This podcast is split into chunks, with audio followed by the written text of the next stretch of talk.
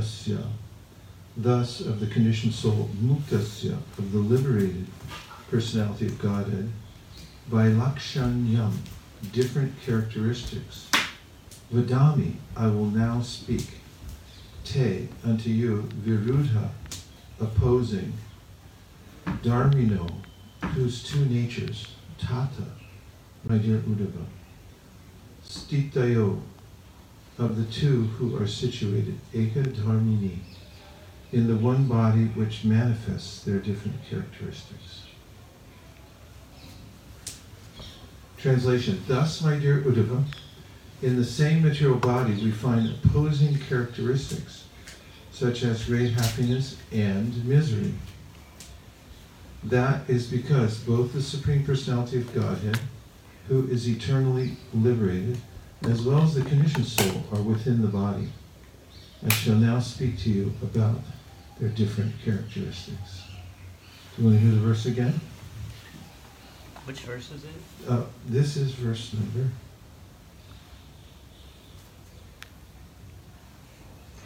11.11.5. It said that the body, within the body, there are these opposites. There's great happiness and also great misery that occur within the same body. Has anybody ever noticed that? Or is everyone always miserable or always happy? I noticed that. Paramatma is very happy. And Jivatma is always miserable. Yeah, so here, the translation again. Thus, my dear Uddhava, in the same material body, we find opposing characteristics such as great happiness and misery. That is because both the Supreme Personality of Godhead, who is eternally liberated, as well as the conditioned soul, are within the body. I shall now speak to you about their different characteristics. Purport. In verse 36 of the previous chapter, Uddhava inquired about the different symptoms of liberated and conditioned life. Srila Shridhar Swami explains that the characteristics of bondage and liberation may be understood in two divisions, as the difference between the ordinary conditioned soul and the eternally liberated personality of Godhead, or as the difference between conditioned and liberated living entities in the Jiva category. The Lord will first explain the difference between the ordinary living entity and the Supreme Personality of Godhead, which may be understood as the difference between the controlled and the controller. Okay, what did you hear?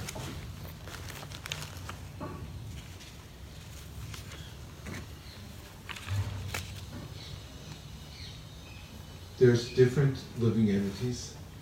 One is the Supreme, and the other is the soul within the body. And then there's a division among souls, that is jivas, who are some are called conditioned and the others are liberated. So there's different categories mentioned.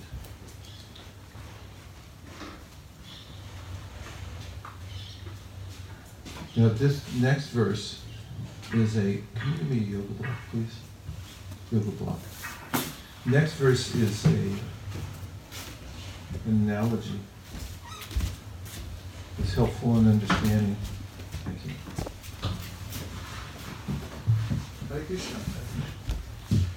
An analogy that is also mentioned in the Upanishads and is helpful in conceptualizing the situation of the souls, both the super soul and the individual soul.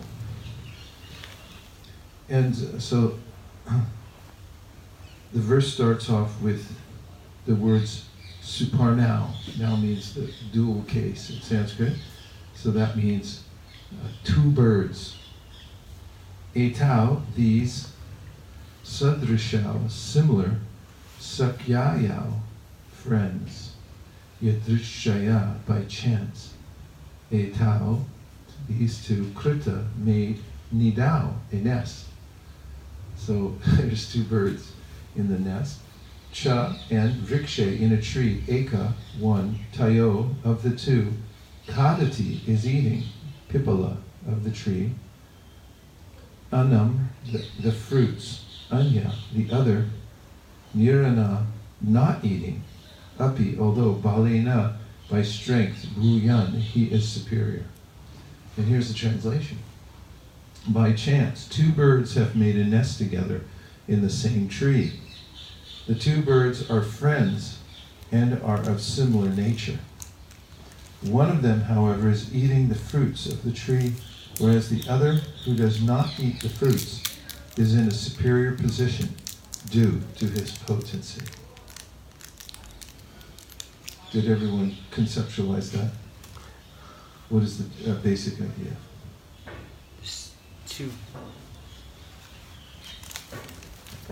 Keep going. There's two birds in a. I mean, essentially, I'm just repeating what it says, but please do. There's just two birds that build a nest. One of them is in a better position than the other because he's not eating the fruits of the tree. Is that what it said? I believe. Yeah. And then but they're friends and they're very much alike, and they're in all other ways that appear to be similar. Very interesting. It explains a lot, doesn't it? Anything else? So yes? I can say that those bird which doesn't eat the fruit of this tree is very joyful and very peaceful. And it means the fruits of the tree are bringing misery to those who are eating them. Mm. So, yeah. But those another bird who is eating the fruit, it doesn't understand this, and he is very miserable. And but nevertheless, the first bird, he waits until this another bird will become satiated with misery, and turns his face to him. Exactly. Yeah. Well done. Thank you. Are you all ready to hear the purple one? Yes. Okay? Yes. This is 11:11:5. Yes. Now we're on 11:11:6. The example of two birds in the same tree is given to illustrate the presence within the heart of the material body of both the individual soul and the supersoul, the personality of Godhead. Just as a bird makes a nest in a tree, the living entity sits within the heart. The example is appropriate because the bird is always distinct from the tree. Similarly, both the individual soul and the supersoul are distinct entities, separate from the temporary material body. The word balina indicates that the Supreme Personality of Godhead is satisfied by his own internal potency, which consists of eternality, omniscience, and bliss. As indicated by the word Buyan, or having superior existence, the Supreme Lord is always in a superior position, whereas the living entity is sometimes in illusion and sometimes enlightened. The word Balina, indicates that the Lord is never in darkness or ignorance, but is always full in his perfect, blissful consciousness. Thus the Lord is nirana, or uninterested in the bitter fruits of material activities, whereas the ordinary conditioned soul busily consumes such bitter fruits, thinking them to be sweet. Ultimately, the fruit of all material endeavor is death. But the living entity foolishly thinks material things will bring him pleasure. The word Sakyayao, or two friends, is also significant. Our real friend is Lord Krishna, who is situated within our heart. Only he knows our actual needs, and only he can give us real happiness. Lord Krishna is so kind that he patiently sits in the heart, trying to guide the conditioned soul back home, back to Godhead. Certainly no material friend would remain with his foolish companion for millions of years, especially if his companion were to ignore him or even curse him. But Lord Krishna is such a faithful, loving friend that he accompanies even the most demoniac living entity, and is also in the heart of the insect, pig, and dog. That is because Lord Krishna is supremely Krishna conscious that sees every living entity as part and parcel of himself. Every living being should give up the bitter fruits of the tree of material existence. One should turn one's face to the Lord within the heart and revive one's eternal loving relationship with one's real friend, Lord Krishna. The word Sadrishau, or of similar nature, indicates that both the living entity and the personality of Godhead are conscious entities. As part and parcel of the Lord, we share the Lord's nature, but in infinitesimal quantity. Thus the Lord and the living entity are Sadrishau.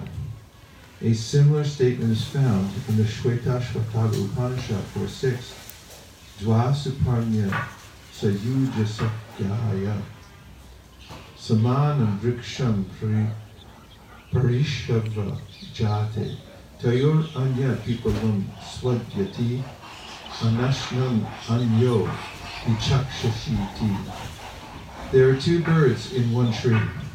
One of them is eating the fruits of the tree, while the other is witnessing the actions. The witness is the Lord, and the fruit eater is the living entity. It's fascinating that the living entity becomes so externally focused that he forgets the presence of his best friend, who's actually supplying everything.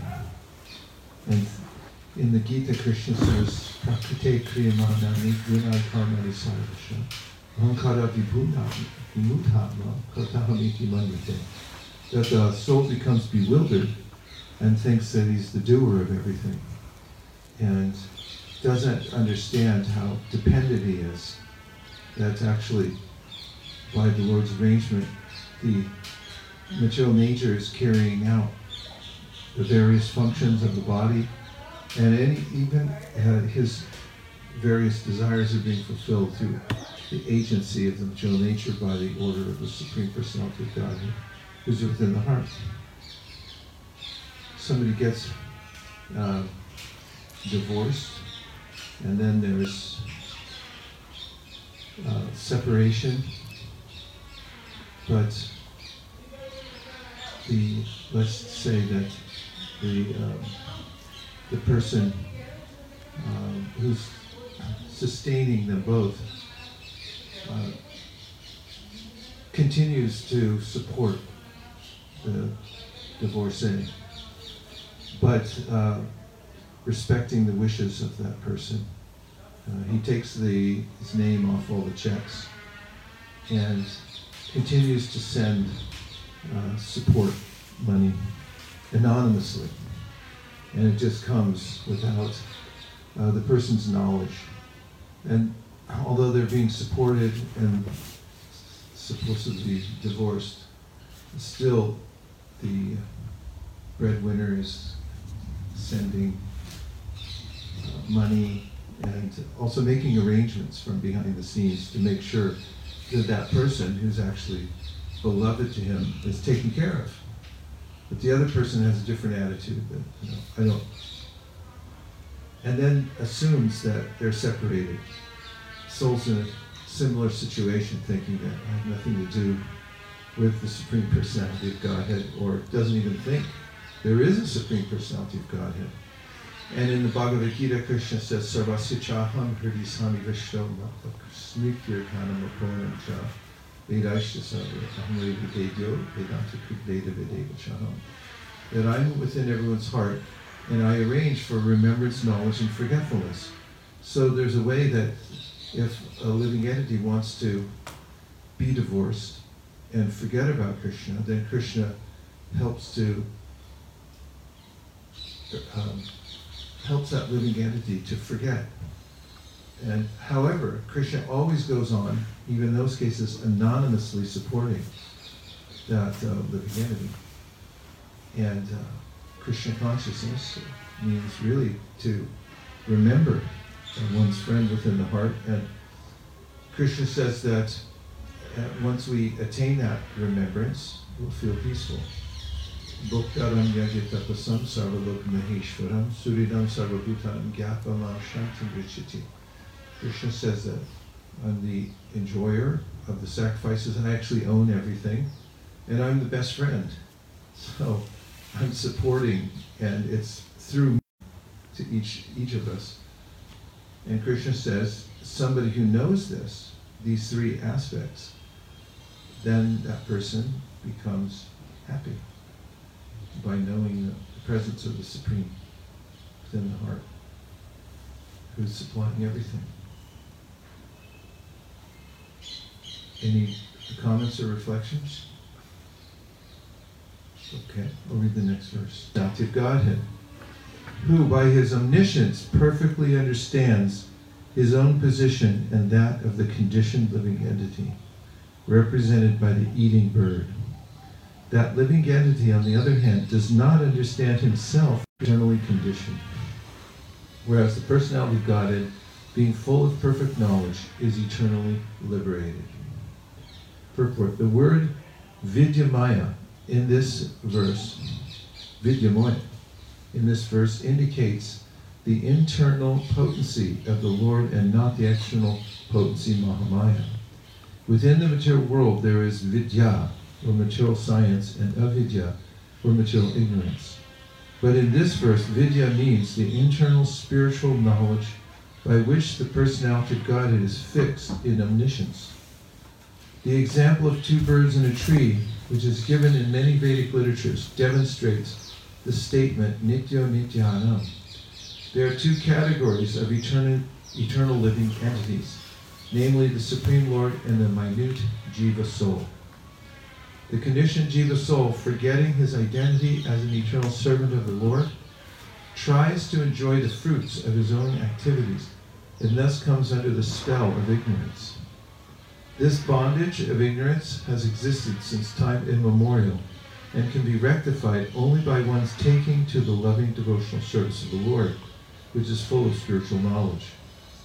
In conditioned life, the living entity is forced by the laws of nature to engage in pious and impious fruitive activities, but the liberated position of every living entity is to offer the fruits of his work to the Lord, the Supreme Enjoyer. It should be understood that even when the living entity is in a liberated condition, his knowledge is never equal in quantity to that of the personality of Godhead.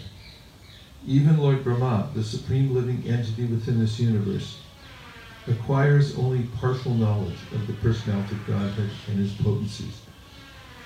In Bhagavad Gita 4.5, the Lord explains his superior knowledge to Arjuna.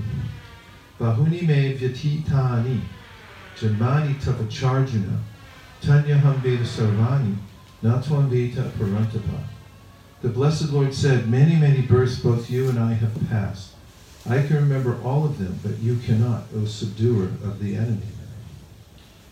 The term bandha, or bound, is also understood to refer to the living entity's eternal dependence upon the Lord, either in the conditioned or liberated state.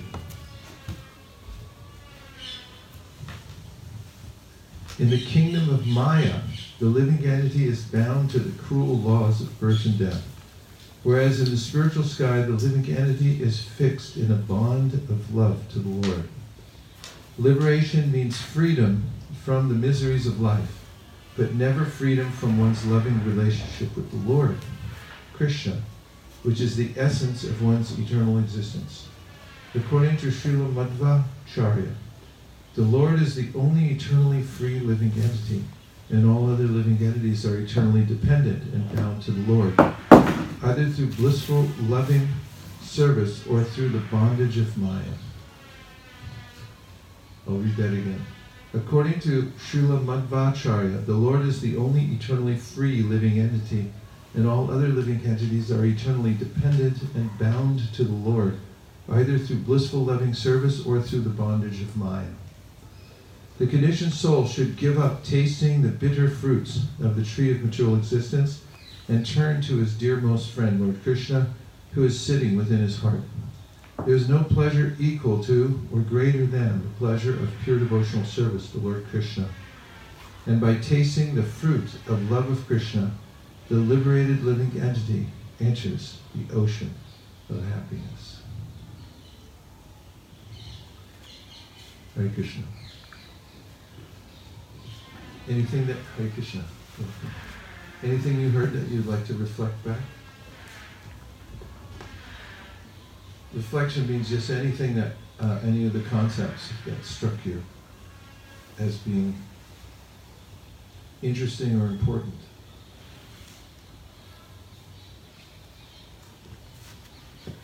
Hare Krishna. Hare. I did not know that Vidyamaya is also known as the internal potency of the Lord. Because that's the first statement in the purport. The word Vidyamaya in this verse indicates the internal potency of the Lord and not the external potency, Mahamaya. That was nice. Yeah. In the Gita, Krishna describes how all living entities are bewildered by his potency of Maya. And it's according to their attitude that it's considered to be Yogamaya or Mahamaya.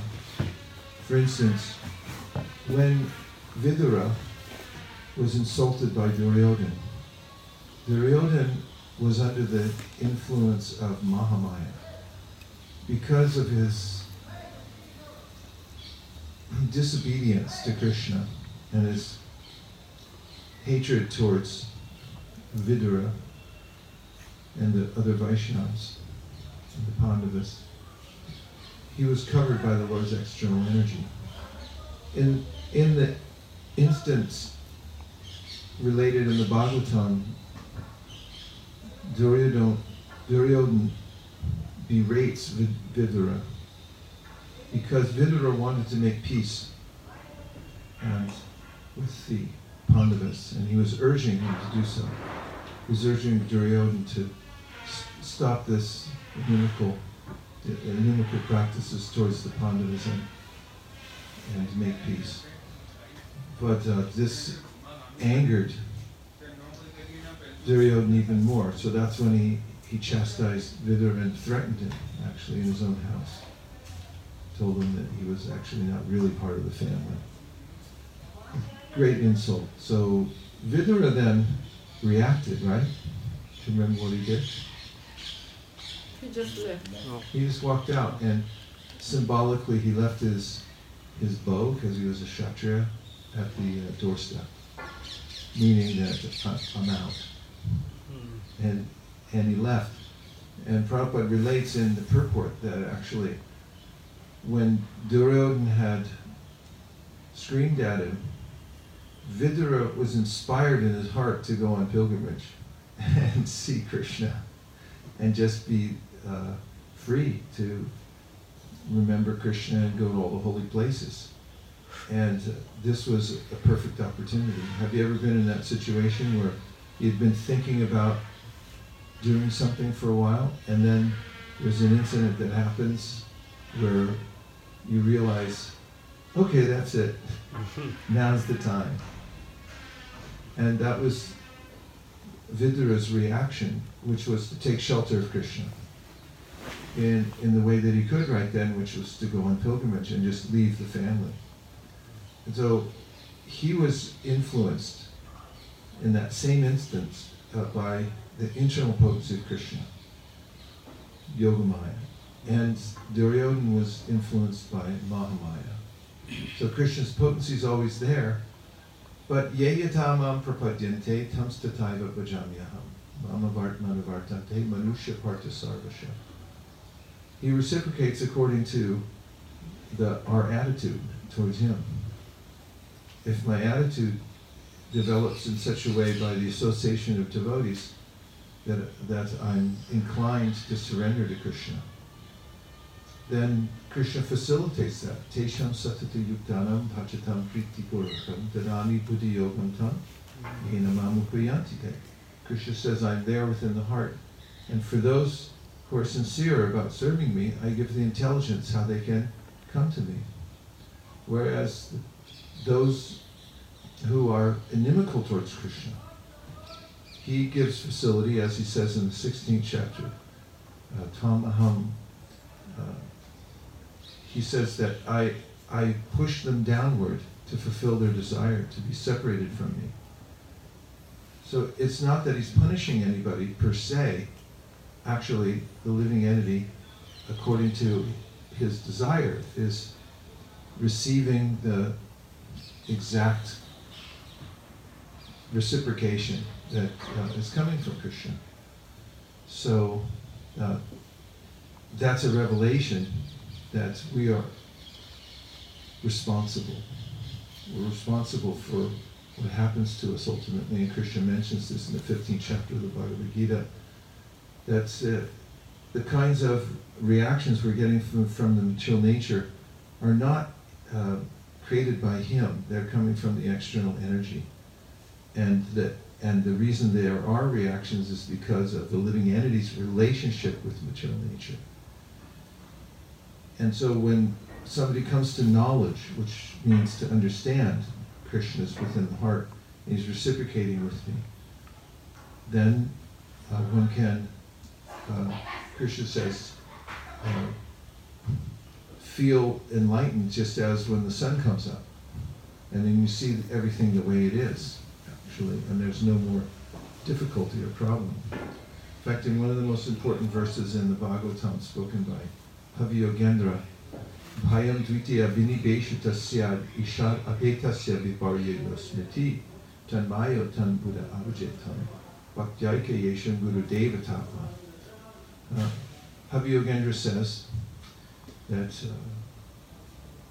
when the living entity becomes turned around, turns its head around and is not facing Krishna anymore because of this attitude of independence, then fear arises. He sees that there's something separate from the Lord. There is nothing separate from the Lord, but he sees something separate, and that energy is called Maya, that which is not. It doesn't. There is no separation from the Lord, but he sees separation, and therefore he sees darkness. And in darkness there's fear.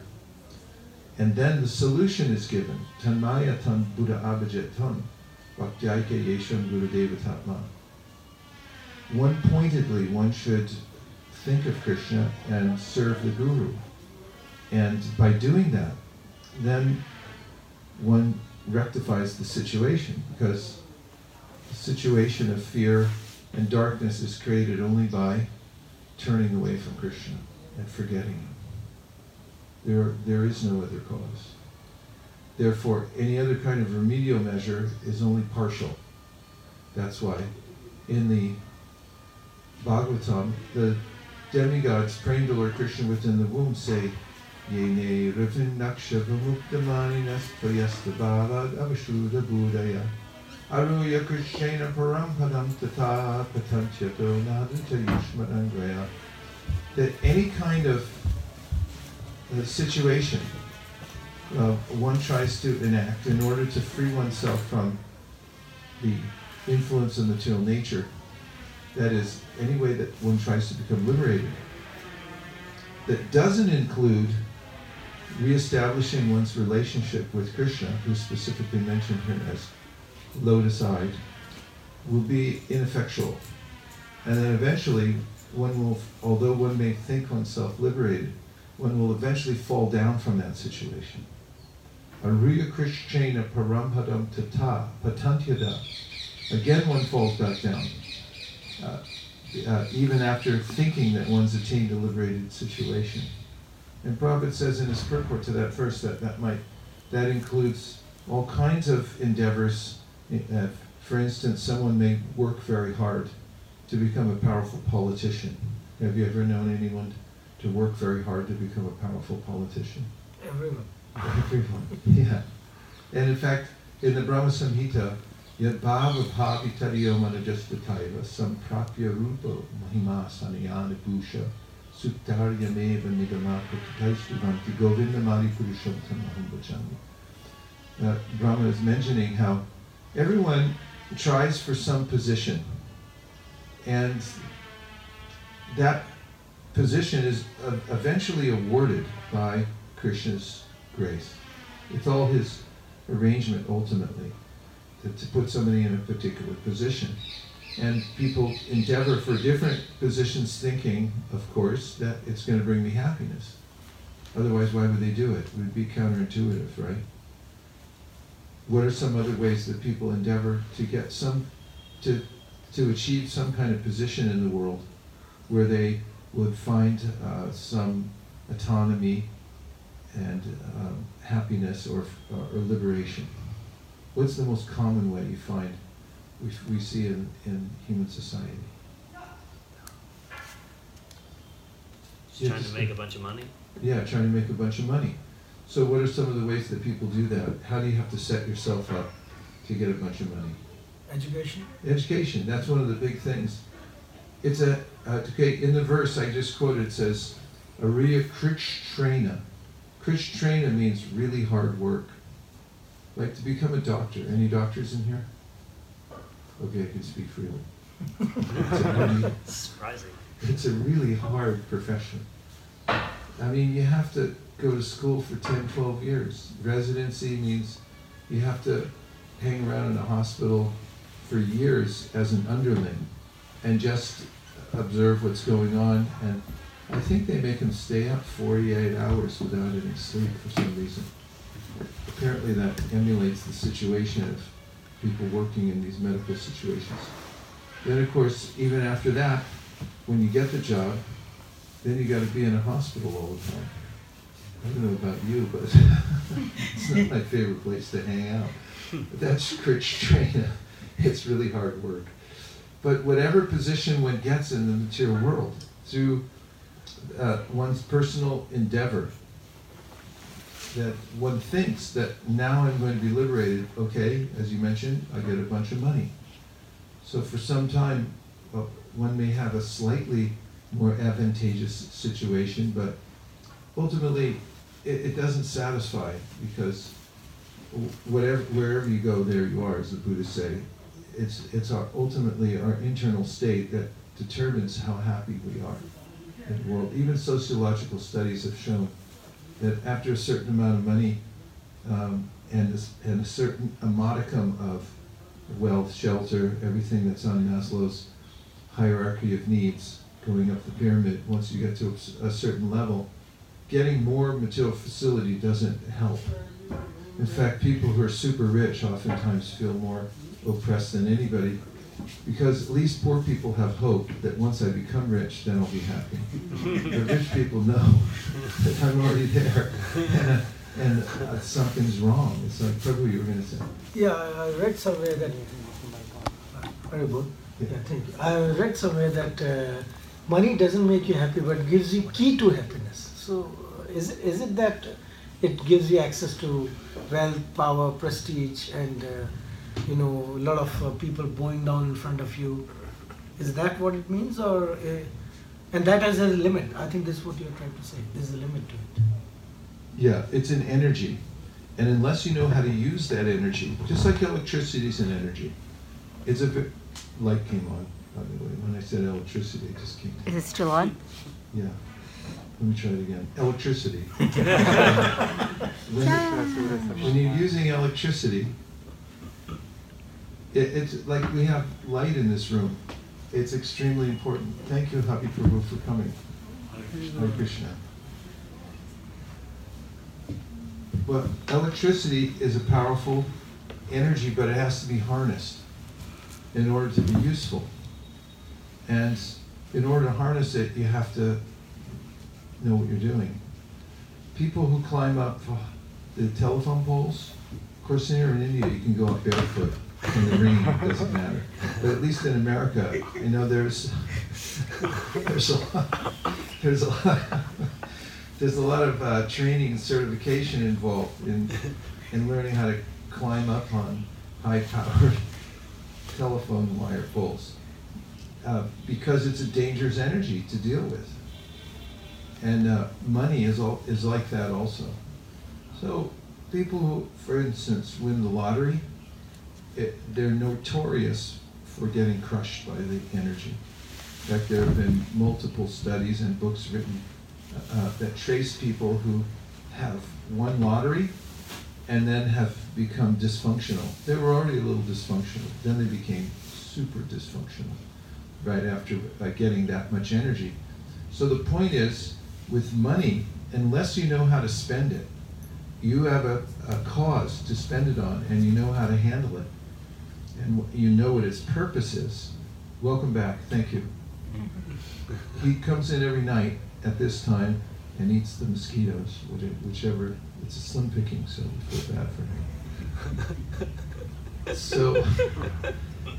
So if you don't know how to handle the energy, then you become crushed by it. And that's what happens to the jiva in the world. All the energies become overwhelming for him or her. And the ultimate insult is death. Because I think everything's under control. For those who totally forget about Krishna, like Prabhu's class this morning was very much towards this point of, remember, this is what we're supposed to be doing as Ante Narayana Smriti. We have to practice remembering Lord Narayan. That's what the purpose of the human body is. Kamasya nendriya pritir labo jivete yavata jivasya tapajiknasya narto yashcheha karmavi. It's, the human body is meant, we're meant to keep it healthy and balanced just so that we can prepare ourselves to leave the body properly. It's meant to be engaged. The energies are meant to be engaged. So on this topic, Ariya Krishtrena, I have an idea as little jiva, somehow or other I'm going to beat the system, and I'm going to get ahead, and I'm going to find my own way to liberation that avoids surrender to the Supreme Personality of Godhead. So the demigods are saying to Lord Krishna within the moon in the form of a prayer that unless one comes to the position of loving service to you, Krishna, that all the ideas, the myriad ideas that I'm going to get ahead and find independence on my own means, Ariya Krishna, you're going to work really hard at it. And then what? Paramatma, you're going to fall back down again. And that's the plight of living entity in the material world. As Krishna says, Shinye Punye Martya Lokam Vishante in the Bhagavad Gita, those who are elevationists, they try to find a way to elevate themselves in the material world one way or another through karma kanda. There are hymns in the Vedic literatures through which, and sacrifices through, there's one over here, through which you can elevate oneself according to the laws of material nature. However, one falls back down again after that punya is used up. So the only viable, and of course it's not a bleak proposition, it's joyful. It's a reunion with our best friend, who is the source of all energies, and who's the most beautiful.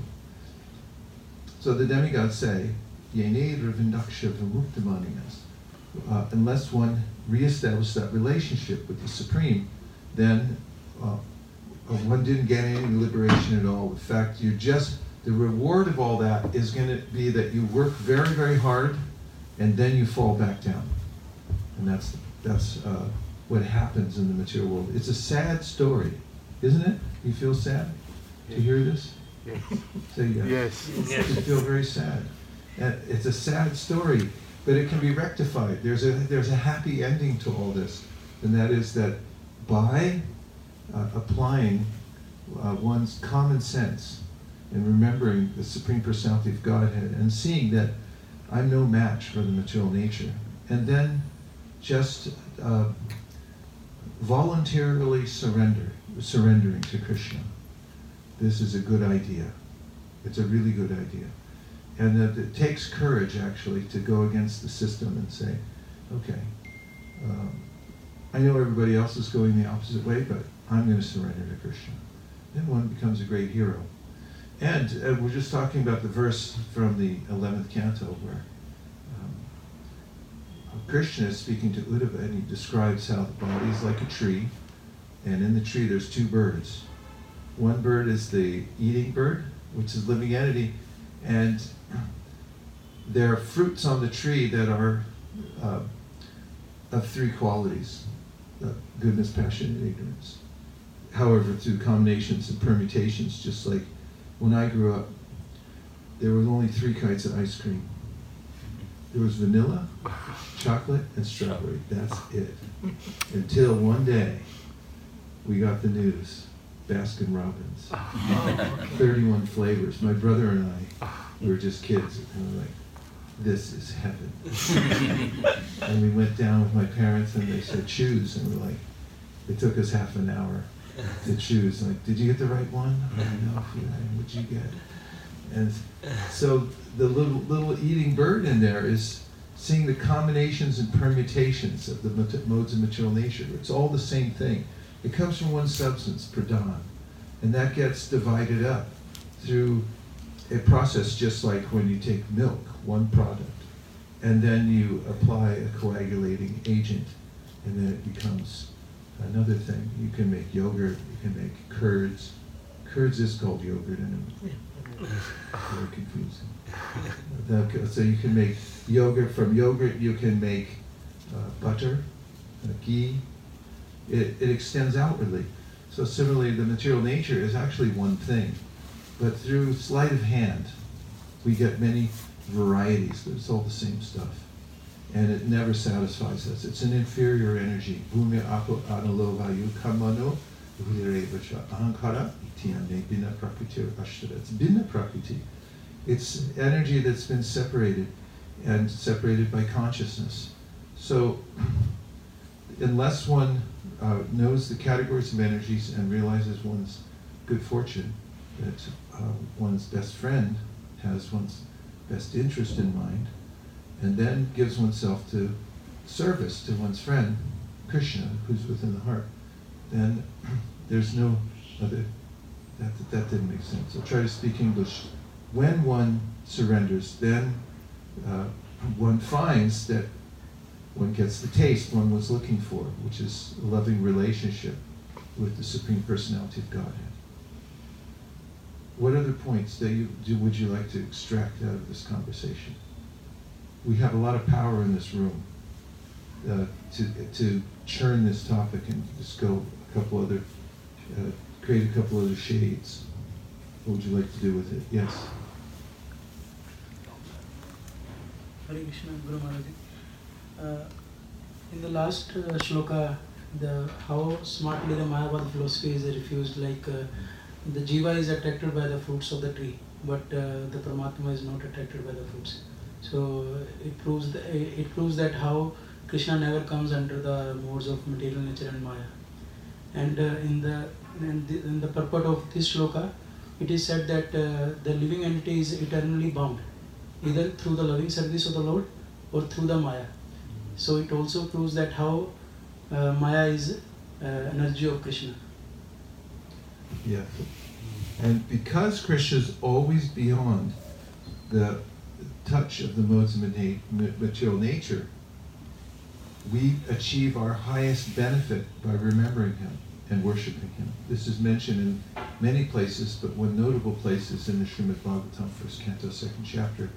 Bejire Munio Tagre Bhagavantamat Hoksajan Satvam Vishuddham Shemaya Kalpante Ye Mutaniha. So this verse is very encouraging. Would you like to hear an encouraging verse? Yes. Just checking. It says that previously, Bejire Munio Tagre. Agre means previously. So previously the Munis were great thinkers and sages. Worship the Supreme Personality of Godhead. Why? Because he's adhoksaja. He's beyond the touch of the material nature.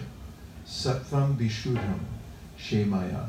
Shemaya means the highest benefit. So, because he's Sattvam Vishuddham, he's completely pure, he's untinged by the modes of material nature. Previously, the sages worshipped him to attain the highest benefit of life. Now comes the part that you're going to really like. Even though that was done previously by great sages, even now, anyone, doesn't matter who can follow in the footsteps of those sages and do the same thing they did. You can follow their path and worship the Supreme Personality of Godhead, and you will get the same result they did, which is attain the ultimate benefit. You may not be a great sage. But if you follow the great sages, kalpanteye nutaniha, you also become qualified. This same idea is mentioned again in the 10th canto, 2nd chapter, by the demigods praying to Lord Krishna with the womb, when they say that Tvayam bujakshakila sattvadami samadina veshita chetasaike Tvat padapotena mahakritena kurvanti govatsapadam bababdin. That the source of everything is Krishna. And the goal of life is to be absorbed in thought of him. And then Tvatpadapotena Mahatkritena means that when one follows those who are already in that state of remembrance of Krishna, then the troubling ocean of material nature shrinks, and it becomes the size of the water contained within the hoof print of a little calf. And then one can step over it very easily. This is the power of following in the footsteps of the acharyas, finding out what they did and then emulating their work, which is also what's mentioned by Rupa Goswami, Satovrite. One should follow the various ways in which the great teachers of bhakti, who are luminaries, they're self-effulgent. If one follows their system, and also it's mentioned that those sages, for their own benefit, they set up a system. It's like gardeners. They always set up a system so the garden's taken care of perfectly. And because they have a system for themselves, they also leave it behind for others, so others can follow and emulate them. And it's very, those systems are clearly enunciated in their writings and teachings. And so one can just pick them up, follow them, and you're going to get the same result. Good, right? Yes. Great. There you go. Okay. Who else wants to try to churn this just a little more? You get extra points. It takes it to slightly more to that, what you mentioned. Yes. You said you just follow and, you know, you do the things. Correct. But if it were to be that easy, then everyone, you know, would be successful, at least in Krishna consciousness. But that's not the case. Yeah, not even though they're following. You know, you could always do it the easy way or the hard way. Did you ever hear that one? Yeah. Like policemen will say this, you can do this the easy way or the hard way. So, actually it is really easy. Let me explain how. Let's just say you're poor, and then a person who's very rich comes to your house, and he brings, is it a he? It's a she. She comes over with a huge bag of money and says, I brought this for you. Now, and extends it through the door, the open door. And then you have two choices, right? Am I? Yes. Is that true? Okay, what are the two choices? Let's review these. Number one is? Accept. Okay, you made it in one word, that's good. And how are you going to make the other word? Okay. Accept or not. Reject. Deny. Okay, so you can accept or reject. Is that simple? It's binary. You can accept or reject, right? So that's the simplicity of devotional service, because Krishna, in essence, he's saying in the Bhagavad Gita, look at, I'm going to handle all your affairs. Sarvadharman purityajam amekam sharanam vrajam aham tvam sarva papi deo mokshayishami. You don't worry about a thing, not even a little thing, don't worry about a thing. I'll take care of everything. Now, what are your two choices? Let's review the two choices. Of course, accept. No, just two words involved here. Two binary. Accept or reject. Correct. Yes. Simple. It's binary. That's it. That's the essence of Krishna consciousness. You either accept or you reject. And so to the degree that I accept, it works. Yehitamam prapadyante. Krishna says, as you accept this, I'll just give you more. And as you reject it, then you'll notice for yourself that you're not getting exactly what you want, and you may get frustrated in Krishna consciousness and say, why aren't I doing better? I'm going to do better. And it's up to me to do it, to surrender to Krishna. We have that capability at any time to say, I'm going to take the bag, and I'll just grab onto it. It doesn't require any extra training. It's a visceral reaction, practically, to Krishna's offer. I'll take or don't take. Are you buying all this? What do you think?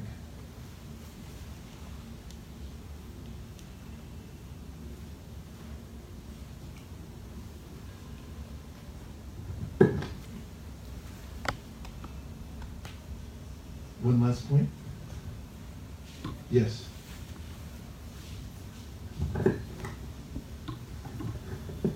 Hare Krishna. Hare Krishna. Prabhupada, you just mentioned some time back that the three modes, the material nature is a separated energy of Krishna, and it's our consciousness which separates it. Can you please explain this? I didn't understand. Well, in the Bhagavatam, Chaturshloki Bhagavatam, Krishna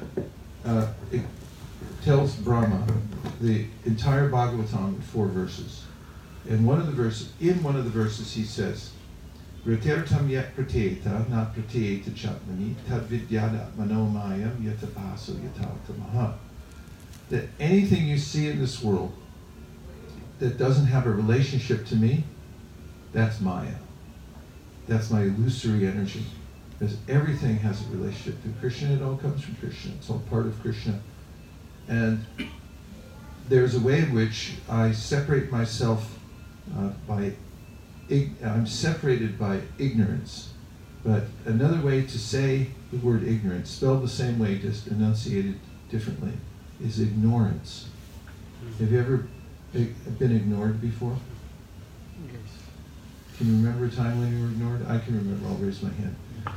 I was once distributing books in San Francisco downtown, all by myself. And so I was on a busy street, and people coming, rushing up and down. There's a little knob somewhere that turns the mode up higher. Somebody had their fingers on the knob, and they turned it way up high. So there was this, I remember this man dressed for business. He was walking down the street with a fairly brisk gait, and when I tried to make a conscious connection with him, he didn't say no, he didn't avert his eyes, he looked the same direction. It was as if I wasn't there, like I didn't exist. And it actually had an effect on me, so much so that I had to look down to see if I was still there. That's how powerful ignorance is. It creates its own energy called Maya. And so when we ignore the Supreme Personality of Godhead, there's this pall that comes over us. It's a darkness that is created by ignoring, because when we ignore Krishna, we ignore ourselves, because we're part and parcel of Krishna. And we go into darkness automatically. And the solution to all problems then is Maya Haya Andhakara. That if you remember, Krishna Surya Sama Maya Haya Andhakara. If you remember Krishna, it's like you just turn back to the sun and the light comes on and you go, here I am, I'm right here. I was here the whole time. But it's that third energy, Maya. Well, it's not called the third energy. The living entity is actually, but there are 3 energies mentioned by the Vishnu Purana. Chaitanya Mahaprabhu quoted this verse to Sanatana Goswami when he said, Vishnu Shakti Maya, Maya Prokta, Shetar Gyakya Tatapara, Avidya Karma Samyanya, Tritiya Shakti Rishite. So 3 energies, he said generally.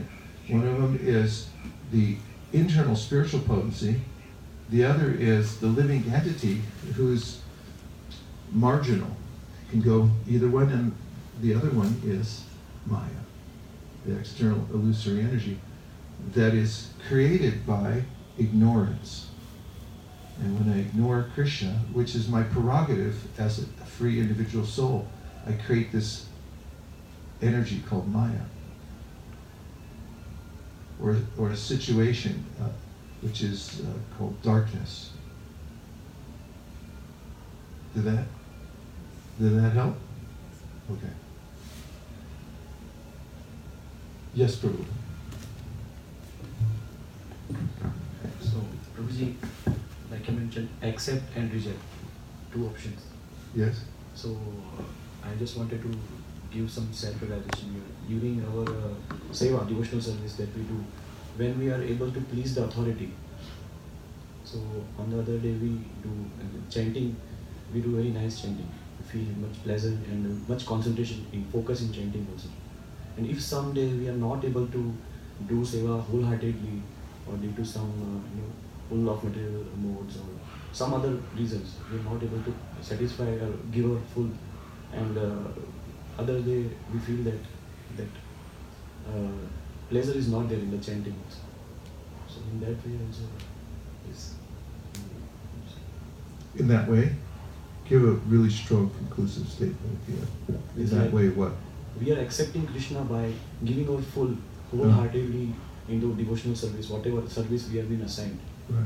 And if we are not giving our full, we are somehow rather rejecting the our work, our part, our duty in devotional service. And this is how then the next day it affects our chanting also, the consciousness also. The ignorance takes over. Nice. So this is very practical what you're saying.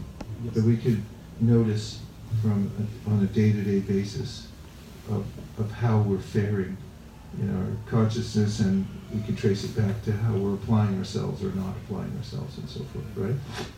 Thank you. It's important. Yeah, it requires, devotional service requires self-observation. It's quite interesting to note how one's doing. Like with any discipline, let's just say you wanted to get in physical shape and you want to lose weight. You have to get a scale. You can't lose weight without a scale. Did you know that? Of course, you can gain a lot of weight without a scale, because if you don't know how much you weigh, you can just like take an extra helping of everything, and it's like it's no big deal until you try to put on a pair of pants and they don't fit anymore.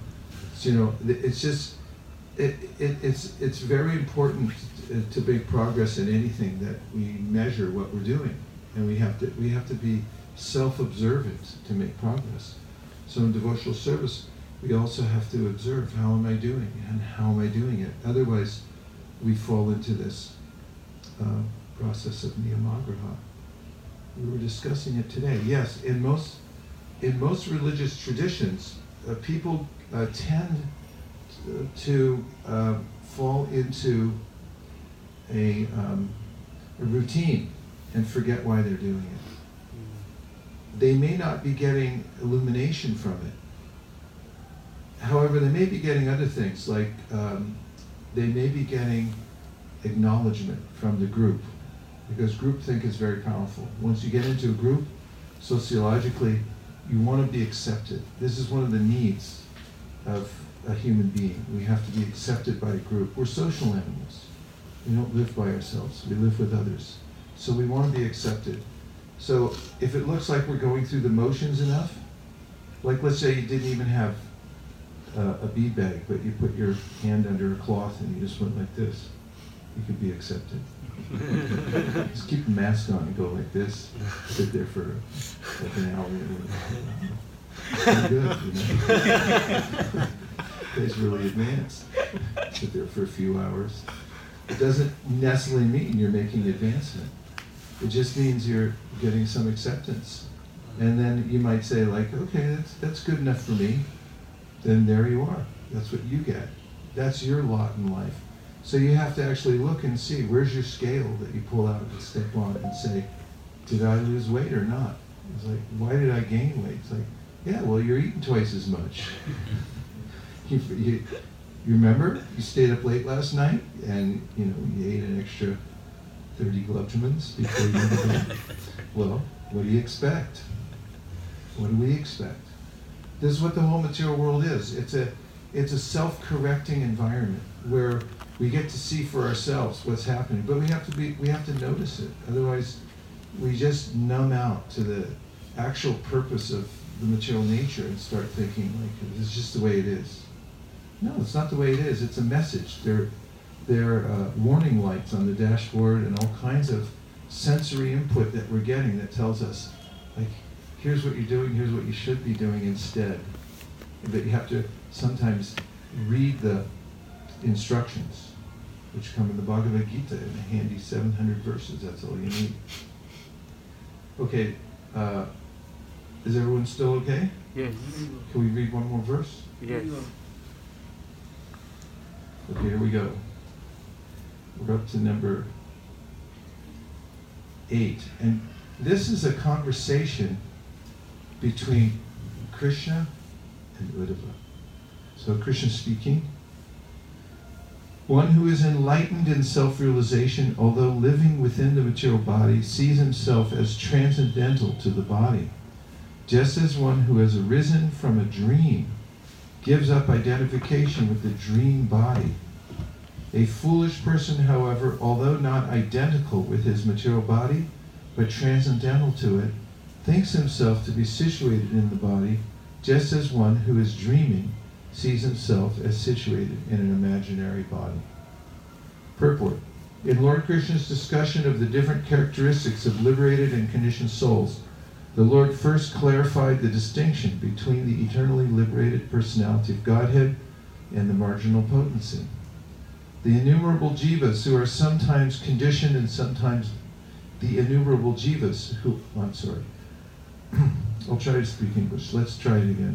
Lord Krishna's discussion of the different characteristics of liberated and conditioned souls, the Lord first clarified the distinction between the eternally liberated personality of Godhead and the marginal potency, the innumerable jivas, who are sometimes conditioned and sometimes liberated.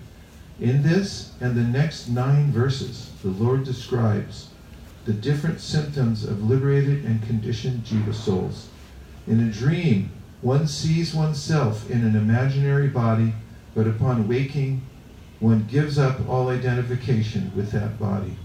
Similarly, one who has awakened to Krishna consciousness no longer identifies with the gross or subtle material bodies, nor does he become affected by the happiness and distress of material life. On the other hand, a foolish person, Kumati, does not awaken from the dream of material existence and is afflicted with innumerable problems due to false identification with the gross and subtle material bodies. One should become situated in one's eternal spiritual identity, Nitya Swarup, by properly identifying oneself as an eternal servant of Krishna.